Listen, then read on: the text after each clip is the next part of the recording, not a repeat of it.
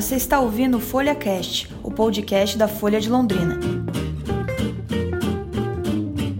STJD não acata liminar do leque contra o Figueirense. Londrina registra maior redução de latrocínios desde 2016. Vereador é campeão de faltas não justificadas em 2019. Polícia vai investigar morte de 25 cães. Registro de casos de dengue dispara em 2 semanas no Paraná. E a novela do seguro DPVAT.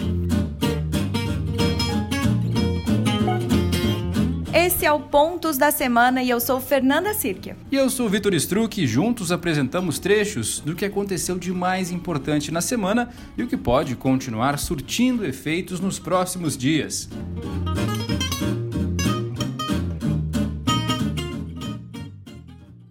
Rede Massa e Folha de Londrina apresentam Vestiba Fest 2020. Dia 13 de janeiro, no Aterro do Lago Igapó. O resultado do Vestibular UEL 2020. Uma grande festa com bloco Bafo Quente, DJ Souls e muito mais. Vestiba Fest, dia 13 de janeiro, no Aterro do Lago Igapó. Patrocínio, Colégio Maxi. Ensinar e aprovar é a nossa história. E Marista Londrina, agende uma visita. Esse é o Pontos da Semana, o primeiro de 2020. Sejam todos muito bem-vindos. Ao meu lado, Fernanda Cirqueira. Oi, Vitor. Oi, pessoal. Feliz 2020 para vocês. O que temos para hoje, Vitor?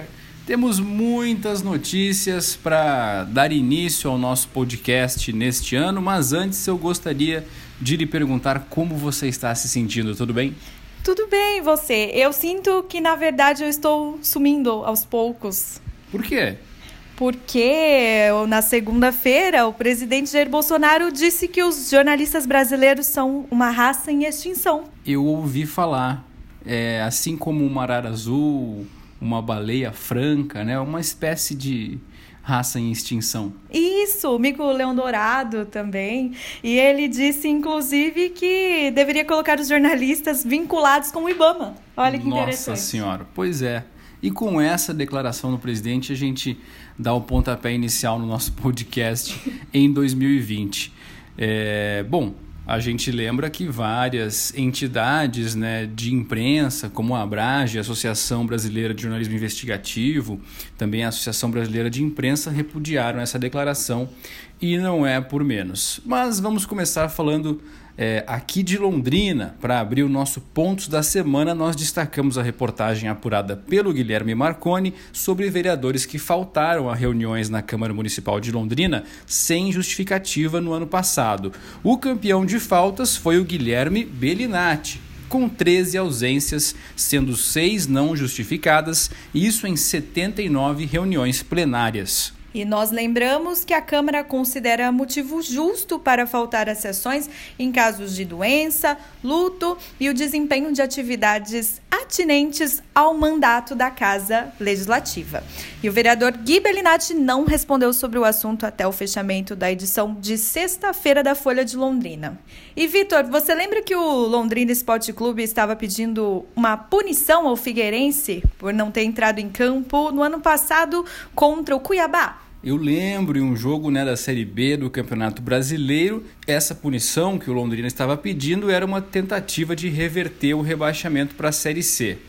Pois é, Fer, agora, em decisão unânime, o pleno do STJD, né, o Superior Tribunal de Justiça Desportiva, não acatou a medida inominada, impetrada pelo Tubarão. Conforme o Lúcio Flávio Cruz explicou na reportagem na Folha desta quinta-feira, a interpretação dos auditores do tribunal foi que este não é o procedimento adequado para analisar possíveis fraudes processuais cometidas pelo time catarinense. No entanto, o caso ainda não está arquivado e a Procuradoria do órgão deve continuar analisando. Enquanto isso, também lembramos que o Tubarãozinho perdeu de virada por 3-2 para o Oswaldo Cruz de São Paulo pela Copa São Paulo de Futebol Júnior. Boa sorte aí para o Tubarãozinho na Copinha, né? Como é conhecida a Copa São Paulo. Um importante momento aí para essa molecada mostrar serviço, né? Tentar se destacar para ser promovido para o time principal.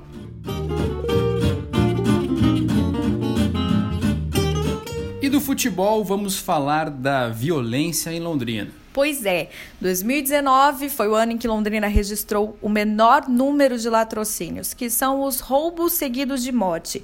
No ano passado foram 2 casos contra 4 em 2018, 5 em 2017 e 6 em 2016. As informações são da Polícia Civil de Londrina.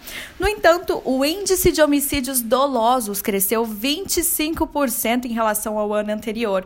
Foram registrados 59 em 2019 contra 47 em 2018.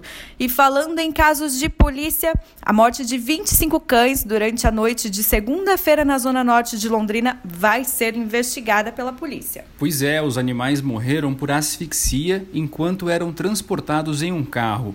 Eles pertenciam a uma mulher de 50 anos que contratou o serviço porque estava fazendo uma mudança. Em seguida, ela foi encaminhada para a Central de Flagrantes, onde assinou um termo circunstanciado e foi liberada. Nós lembramos para você que também nesta semana a repórter Simone Sares trouxe uma matéria bem interessante mostrando que 3 das 6 concessionárias de pedágio do Paraná estão impedidas de firmarem qualquer tipo de contrato com o governo do estado. Essa decisão foi publicada pela Controladoria Geral do Estado no último dia 20 de dezembro. São elas a Ecovia, Eco Cataratas e a Rodonorte. Enquanto isso, as outras 3 empresas continuam sendo investigadas pela CGE. E nesta semana, o Ministério da Saúde divulgou que 2019 foi o segundo ano desde 1998 em que mais pessoas morreram em decorrência da dengue. Foram 750 mortes em todo o país. Nós aproveitamos para ver o balanço de casos confirmados no Paraná e nos deparamos com um aumento de 62,5% desde o dia 17 de dezembro. O primeiro balanço do ano da Secretaria Estadual de Saúde aponta para 2.050 novos casos nas últimas 2 semanas, totalizando 5.343 casos desde agosto do ano passado.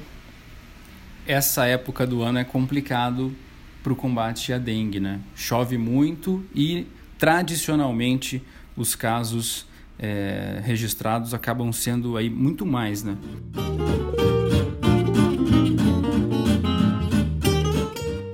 A gente volta a falar agora da novela do seguro DPVAT. Esta novela teve um novo capítulo nesta semana, quando o presidente do Supremo Tribunal Federal, o ministro Dias Toffoli, atendendo a um pedido da União, voltou atrás e restabeleceu a redução do valor do seguro obrigatório. Nós lembramos que o presidente Jair Bolsonaro havia editado uma medida provisória no dia 11 de dezembro, que extinguia o seguro. E isso serviu para agravar ainda mais aquela crise interna no PSL, já que o presidente do partido, Luciano Bivar, é controlador e também presidente da seguradora Excelsior, que detém 2% da seguradora Líder, que é o consórcio que administra o DPVAT. Com certeza muita gente que nem lembrava da importância do DPVAT agora acabou tomando aí esse assunto. O que você achou disso tudo, Fer? Eu achei que foi muito importante, né, que ele voltou atrás a essa decisão e muita gente vai começar a ficar atenta aí novamente, né, Vitor? Uma decisão que era dele mesmo, do Dias Toffoli, né? Dele mesmo, inclusive, né? Fer, você já cometeu algum erro de português? Eu já, né? É uma coisa comum, a gente está escrevendo bastante, acaba ou comete um erro de digitação, ou às vezes bate uma dúvida sobre como que é a grafia de uma certa palavra, mas tem alguns erros que são impressionantes. Impressionantes, Vitor. Eu já cometi alguns erros, mas eles nunca viralizaram nas redes sociais, por exemplo.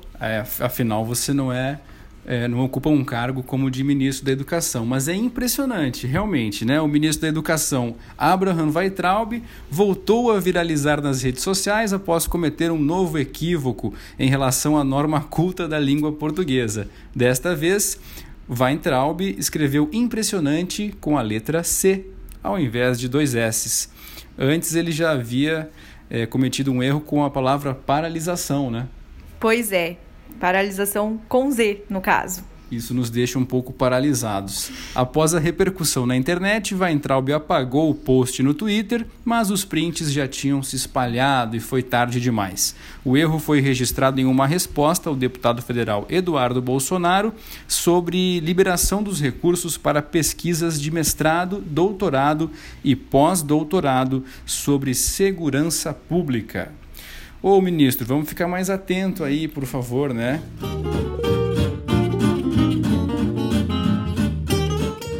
Vamos falar um pouquinho então de um assunto que dominou essa semana, que é a tensão entre Estados Unidos e Irã.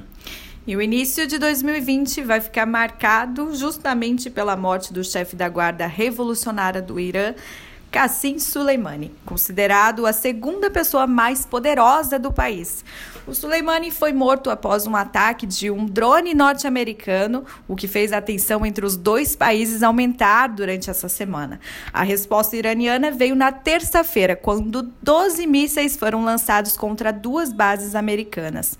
E na quarta-feira, o presidente norte-americano, Donald Trump, disse que a tensão entre o Irã e Washington estava diminuindo e prometeu impor novas sanções econômicas contra o país persa. Pois é, o mercado financeiro reagiu bem a esse pronunciamento de Trump e a bolsa americana Nasdaq bateu um recorde histórico com alta de 1%. Com a resposta do Irã, o preço do barril do petróleo disparou 5%, chegando a $71,75. Vale lembrar que o país é um dos principais produtores da commodity. E quando tudo já parecia bastante dramático e drástico, né? Um avião com 176 passageiros foi abatido pelo sistema de defesa aérea do Irã, isso logo após ter decolado em Teerã. Não houve nenhum sobrevivente.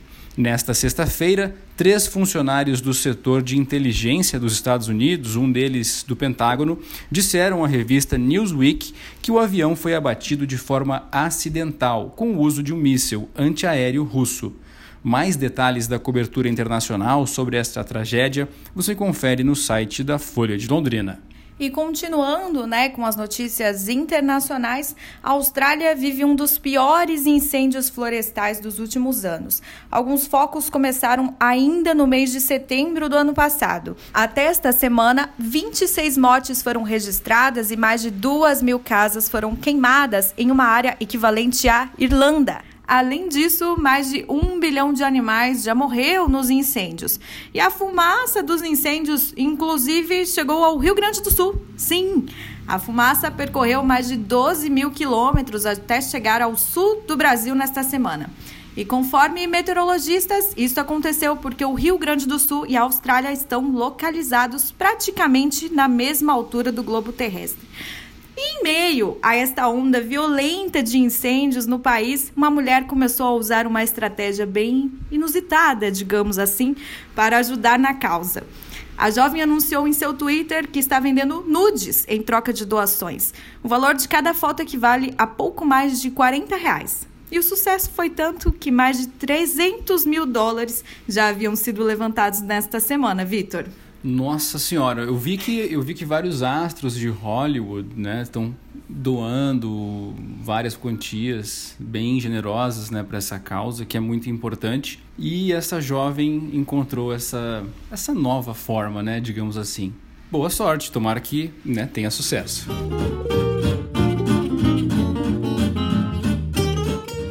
A gente vai encerrando o nosso Ponto da Semana com as tradicionais dicas culturais para você que quer sair, desopilar a mente e se divertir no final de semana.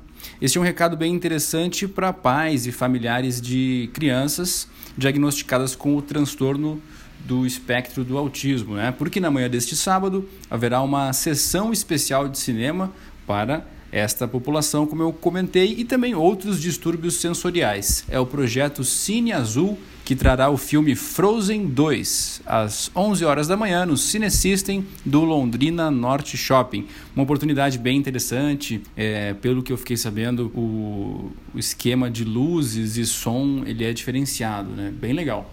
Bem legal, Vitor. É uma iniciativa que os outros cinemas podem começar a pensar aí, Uhum. Fica a dica. Neste sábado, a banda Diogo Morgado Quartet se apresenta no Bar Valentino. Muito blues, soul music e autorais a partir das 10 horas da noite. O Bar Valentino fica lá na Faria Lima 486. Também lá no Bar Valentino, esse mês de janeiro, né, é um prato cheio para quem curte a obra da Pimentinha, da inesquecível Elis Regina. A próxima apresentação do projeto Viva Elis será nesta quinta-feira, com a atriz e cantora londrinense Edna Aguiar, lá no Valentino, na Faria Lima 486. Lembrando que outras cantoras aí da região também estão se apresentando, né, durante todo o mês de janeiro. A cantora que abriu a rodada desse ano foi a Monique Kodama, aqui de Londrina, né? Isso, e se eu não me engano, quem vai encerrar vai ser Carla Casarim. Sensacional! E é isso aí, pessoal. Por hoje é só. Continue acompanhando a Folha de Londrina para mais notícias sobre a cidade, sobre mais notícias nacionais. E a gente se encontra na próxima sexta-feira. É isso aí, Fer. A trilha sonora foi cedida pela banda londrinense Londrina Hot Club. Até a próxima semana.